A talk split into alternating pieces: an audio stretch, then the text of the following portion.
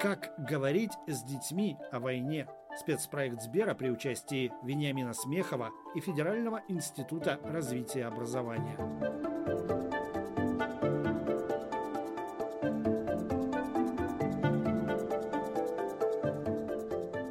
Добрый день, уважаемые зрители, уважаемые слушатели.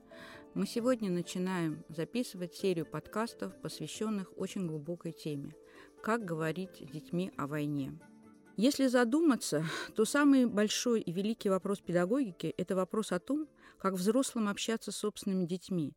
И речь идет о взрослых не только родителях, но и о педагогах, э, которые работают в школах и в вузах.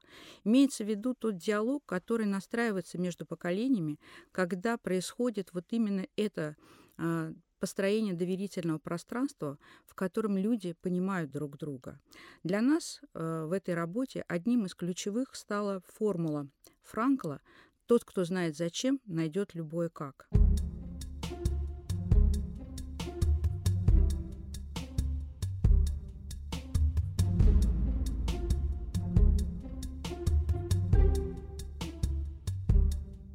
Если речь идет о Великой Отечественной войне, то, конечно, с детьми о войне говорить надо, чтобы дети знали, э, что было, потому что без э, прошлого нет будущего. Не нужно говорить с детьми о войне вообще никогда. Ну, потому что война это не для детей.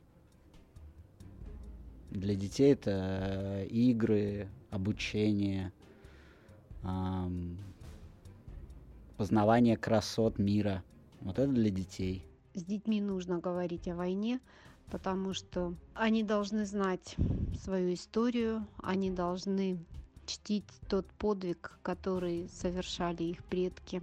Да, я думаю, что нужно говорить с детьми о войне, а, потому что дети э, должны быть готовы к тому, что они придут во взрослый мир, и там их все это ждет. Говорить с детьми о войне нужно, даже обязательно, да, и говорить можно, нужно как можно чаще.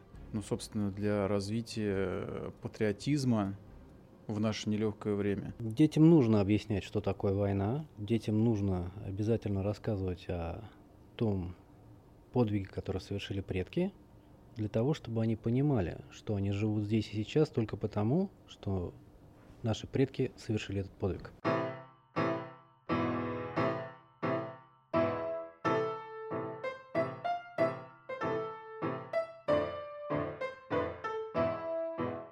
Хотели бы, чтобы в этих подкастах именно истории семьи, истории родных, истории тех людей, которые прошли эту войну, что они из этой войны вынесли, как потом они жили, вспоминали ли они о тех днях, чтобы вот это все нашим нынешним поколениям помогло наладить вот эту связующую нить, чтобы история войны не только 9 мая высвечивалась как праздник, а становилась той опорой, на которую мы могли оглядываясь, не совершать тех ошибок, которые произошло в прошлом.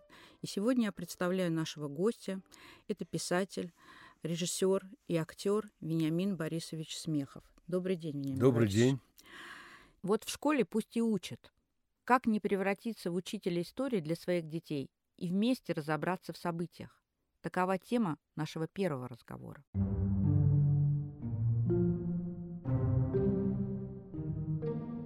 Вениамин Борисович, расскажите, пожалуйста, вот у вас свои семейные архивные воспоминания, своя семейная история. Конечно, вы были очень маленьким, но когда война закончилась, вам уже было 4 года, и потом вернулся отец. Вот это как-то проживалось в семье, как-то это все обсуждалось, или были запреты, табу, ничего не рассказывалось. Но, может быть, это молчание еще больше а, ваше вот сознание и воображение будоражило, что заставляло что-то читать, искать и делать. Расскажите, пожалуйста, об этом. Ну, во-первых, э, такое незнакомое слуху слово подкаст в данном случае оно соответствует русскому слову подсказка.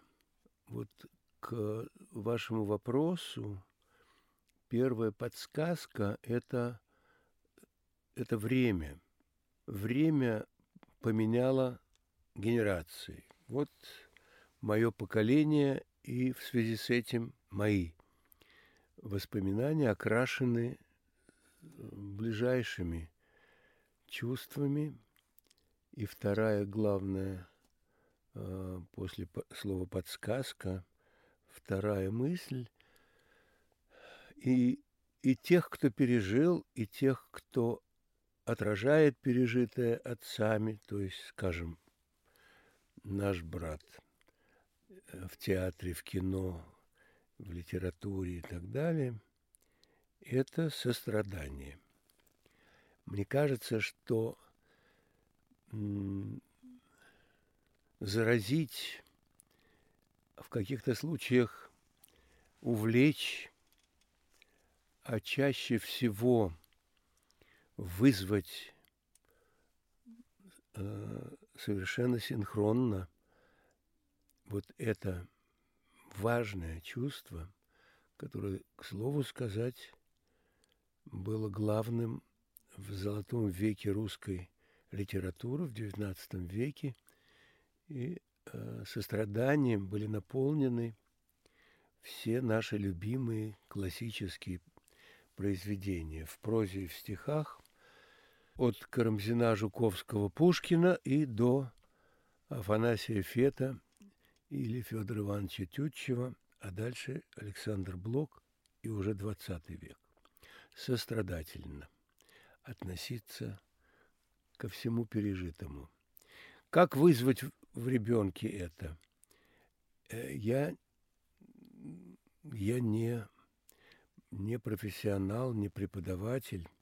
Я могу только поделиться собственными воспоминаниями или даже тем, что мне уже младшему поколению было естественным образом необходимо рассказать моим, скажем, внукам и старшему вашему коллеге, филологу Леониду Смехову, э, выпускнику МГУ и специалисту по, как это называется, контактоведению. Коммуникация. Коммуни... Коммуникатор. Да, коммуникатор. Так что вот. И он получил дозу того, что было, и у него в это в характере отзывалось состраданием. И у моих младших внуков, и у незнакомых ребятишек в разных местах России и света. Например, вот ожоговое чувство сострадания к отцу, моментальная отзывчивость на то, что он однажды мимоходом рассказал, а мама подтвердила по-своему. Это, очевидно, 43-й год, и э, я расту без отца, и мы вернулись из, из эвакуации в Москву, и вернувшись вот в какие-то майские дни, как я понимаю, мама стоит на подоконнике и моет окно. В это время отец справился с ранением и возвращался из госпиталя в Сызрани, возвращался в свою часть, э, и ему было разрешено командованием задержаться на один день в Москве. Дальше я рассказываю ребенку, что такое не видеть вот два года, а если не ежедневно, то еженедельно э, ожидать смерти, поскольку вокруг это была действующая армия и фронт. И э, еди, единственный вид коммуникации между э, влюбленными друг в друга мои, моими родителями – это письма с фронта – Мама получала пер, первые такие треугольники знаменитые э, еще э, в, в Татарии, недалеко от Елабуги, в Красном Ключе, где мы находились с июля 41 года, и в Москве. Ну и вот картина. Папа возвра... идет с вокзала, и он сворачивает с улицы Дурова. Вот это уже чувствительно, потому что мы там жили. Вот это вторая Мещанская, угол улицы Дурова. И с первой Мещанской, проспект Мира, сворачивает на вторую Мещанскую, улицу Гелеровского нынче, сворачивает, конечно, э, он такого и, и на фронте не испытывал. Предчувствие того, что он увидит, и э, сына, э, оставленного на, в годовалом возрасте, а теперь уже пожилого мальчика трехлетнего, и увидит свою любимую жену. И свернув и глянув сразу на этот дом, он виден сразу с угла, большой серый э, дом 30-х годов. И единственное открытое окно, и на нем стоит Маня, его жена. И тут же, в эту же секунду, у него ужас больший, чем можно себе представить нормальному человеку. Что она его сейчас увидит. И все с четвертого высокого этажа у распахнутого окна. Как он шел, как он таился, как он... Это уже должны актеры воспринимать и пробовать показать на себе. Вот. Ну, а дальше все, слава богу, и папа через несколько дней, через два дня, что ли, уже вернулся на тот же путь э, к фронту. Вот это можно передать сегодняшнему маленькому человеку, неважно там школьнику, дошкольнику. Ну, на эмоциональном уровне, мне кажется, можно, потому что они именно так воспринимают ну вот. те эмоции пережитые. Да. Не знаете, какая мысль, вот я вас слушала, пришла в голову. Ведь когда вот, ну, я беру свое поколение, я была маленькой, Естественно, очень много было в семье людей, которые прошли войну, которые работали в тылу, и они не менее героичные поступки совершали, да, чем те, которые были на линии фронта. Но у нас в семье еще были люди, которые были свидетелями Первой мировой войны. Вот мой прадед, например, да? А ведь он пытался нам что-то рассказать. Мы в силу своей вот этой детскости – глупости и наивности, когда он нам рассказывал гражданскую войну, Первую мировую, для нас это было какой-то, ну, вообще, что он рассказывает? Это какая-то вообще архаика. Устное кино. Да, понимаете? И я понимаю, что сейчас вот у нынешних детей тоже отношение может сложиться к людям, которые пытаются рассказать что-то а, про Вторую мировую войну, но говорить о ней надо. Потому что ведь мы знаем, что история нашей страны – это история каждого человека. Ведь если я начну рассказывать про тех, кто не вернулся, про тех, кто вернулся и проявил там какие-то героические поступки на фронте, я пытаюсь это делать, я для своих детей, до своих детей доношу эту информацию. И всеми средствами. И вот интересный момент, знаете, когда мне было 7 лет, я заслушивалась теми песнями, которые любил мой дядя. А он слушал Высоцкого, Бернеса и Утесова. И две песни, которые щемили мое сердце в семь лет, это была «Темная ночь» и «Мой друг не вернулся из боя».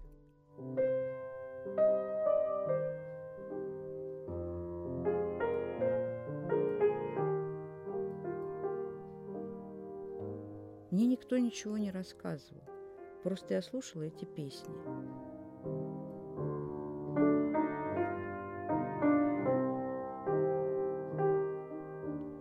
Да, конечно, о, о том, что было Бог весть когда и пусть даже переживалось э, родными или, или э, предродными, или давнишними совсем людьми – и это сопоставимо с э, доком, документальными фильмами, которые смотрят по телевизору и при этом не отрываются от главного дела жизни, от пищеварения или чаепития. А мне видится здесь, конечно, ответственность, ну, я люблю это выражение, осмысленных граждан, ответственность перед своими детьми или перед множеством детей, если ты преподаватель, ответственность сообщить и передать молодому человеку главную истину. Не триумф, нет, не легкость победы и даже не гибельность миллионов может пробудить сострадание, сочувствие. А вот каким-то образом донести кровью прочувствованные ситуации э, жизни с одним единственным человеком. Вот, вот один человек и стоимость войны. Это, конечно, переживалось теми нашими любимыми поэтами – а, у меня даже на канале «Культура» была программа, которая называлась «Поэты войны», где и в стихи, и в исполнение вокальное переходили.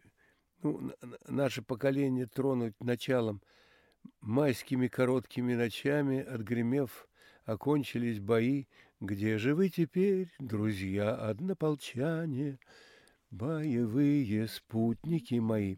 Это трогает, как трогает, там, не знаю, колыбельная или красивая песня. Вениамин Борисович, а у вас нет такого опасения, что вот мы в это все с вами рассказываем, это все нас трогает, будоражит сознание, что это вот уходящая какая-то эпоха. Вот вы говорили в нескольких передачах, э, произносили слова Петра Наумовича Фоменко, что двигаться надо спиной вперед.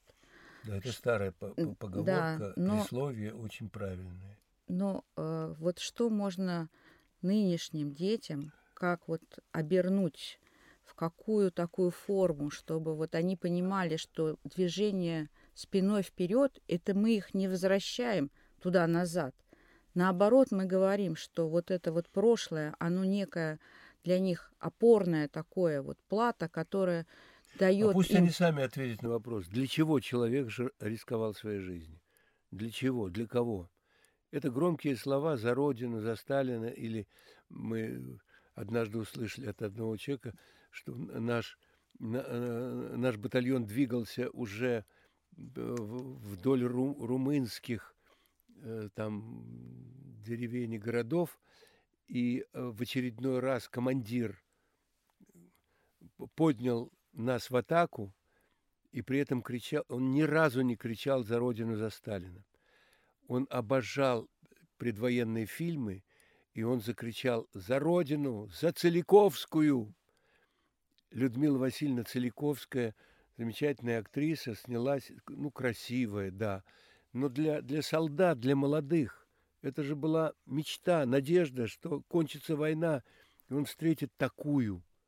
Это и есть возвращение, которое является базой, что ли, для движения вперед. Знать, что было.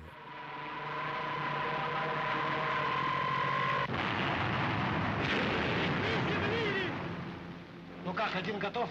Один готов. А два еще крутится. Но я думаю, в таком тумане они нас не найдут. Как же мы теперь до Москвы доберемся? Радиомаяки не работают. А черт возьми, столько передряг и теперь погибаешь за дурацкого тумана. Ну ладно, довольно, ребята. Попробуй поискать Москву. Попытайся.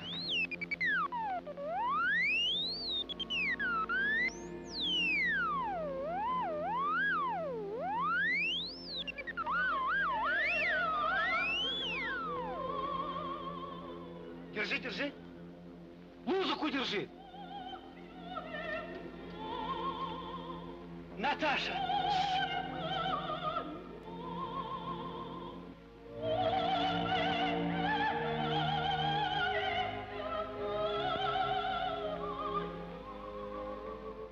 Это был фильм «Воздушный извозчик», который вышел в 1943 году. Летчик Иван Баранов в исполнении Михаила Жарова влюбляется в оперную певицу. Ее играла великолепная Людмила Целиковская. Самолет главного героя потерял ориентацию в тумане, спасаясь от фашистских истребителей. Летчики поймали радиоволну, трансляцию из Москвы. Возлюбленная летчика исполняла партию Лизы в опере «Пиковая дама». Голос Целиковской стал путеводной нитью.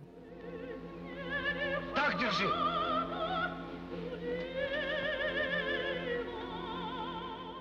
Зачеркнуть прошлое и жить бизнесом сегодняшнего дня, а по телевизору смотреть дублированные или нет, американские или какие-то еще боевики, э, это, ну, это впечатление на, на минуту или там на два дня. А то, что я вам рассказал про своего отца и про то, что мама была на краю гибели на глазах у него, это, это чувствительно, и это, думаю, все, кому я когда-либо это рассказывал, навсегда запомнят. Но это, это, это право и необходимость нечасто, совсем нечасто, но возвращаться к тому, э, что ну, было посвящено тебе, сегодняшнему там десятилетнему или пятнадцатилетнему человеку. Потому что, конечно, они все думали о, о будущем, о, о, о своих детях. Они все бездетные, они все бессемейные. Предлагаю послушать фрагмент спектакля «Павшие живые» театра на Таганке. Владимир Высоцкий играл роль поэта-фронтовика Семена Гудзенко. Гудзенко скончался через несколько лет после войны. О нем говорили. Было такое чувство, словно его вдруг настиг долетевший с войны осколок. Нас не нужно жалеть, ведь и мы никого б не жалели. Кто в атаку ходил, кто делился последним куском, тот поймет эту правду. Она к нам в окопы и щели приходила поспорить ворчливым охрипшим боском. Пусть живые запомнят, и пусть поколения знают эту взятую с боем суровую правду солдат. И твои костыли — и смертельная рана сквозная, и могилы над Волгой, где тысячи юных лежат. Это наша судьба, это с ней мы ругались и пели, подымались в атаку и рвали над Бугом мосты. Нас не нужно жалеть, ведь и мы никого б не жалели. Мы пред нашей Россией и в трудное время чисты. А когда мы вернемся, а мы возвратимся с победой, все как черти упрямы, как люди живущие злы, пусть нам пиво наварят и мясо нажарят к обеду, чтоб на ножках дубовых повсюду ломились столы. Мы поклонимся в ноги родным и страдавшимся людям, матерей расстроенных целуем и подруг, что дождались, любя. Вот когда мы вернемся и победу штыками добудем, все долюбим, ровесник, и работу найдем для себя. Это такие горькие слова замечательного фронтовика, героя, который погиб уже после войны это все одно поколение, этих людей, и, и, они стали, ну, нашими родными в театре на Таганке, когда Любимов вместе с Давидом Самойловым, великим русским поэтом, приготовили с, с нами вместе спектакль «Павшие и живые». Это был 65-й год, это к 20-летию Победы, и к этому 20-летию – случилось чудо, конечно, в кавычках. Запрещенные имена погибших молодых поэтов стали возвращаться.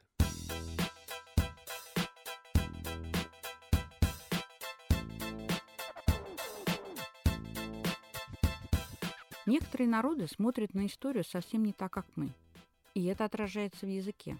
В языках американских индейцев в Андах на территории Боливии, Перу и Малагасийском, это язык жителей Мадагаскара, прошлое впереди, потому что его видно, а будущее сзади, потому что не видно, что будет. Ни у кого нет глаз на затылке, объяснил ученому эту концепцию один абориген.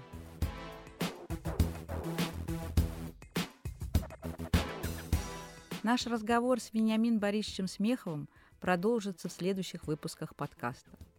Но уже сейчас вы можете к нему присоединиться, ответив для себя на вопрос, что для вас семейная история.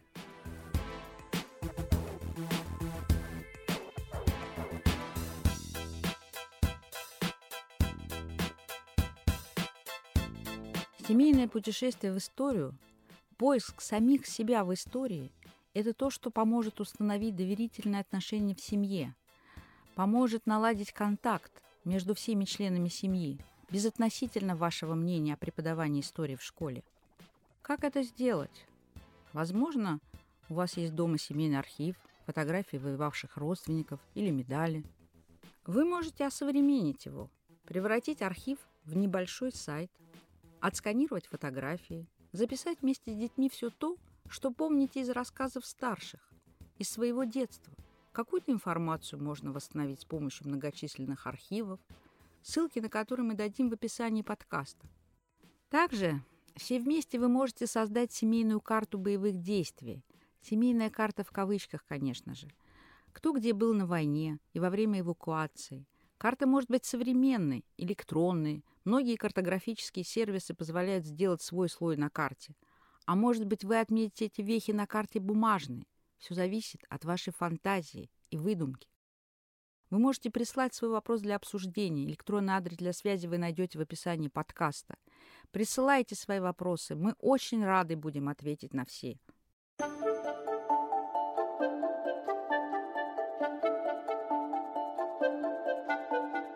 Подкаст создан по инициативе и при поддержке программы «Сбер для детей и родителей» Дирекции по развитию корпоративной культуры Сбера и Сберзвука.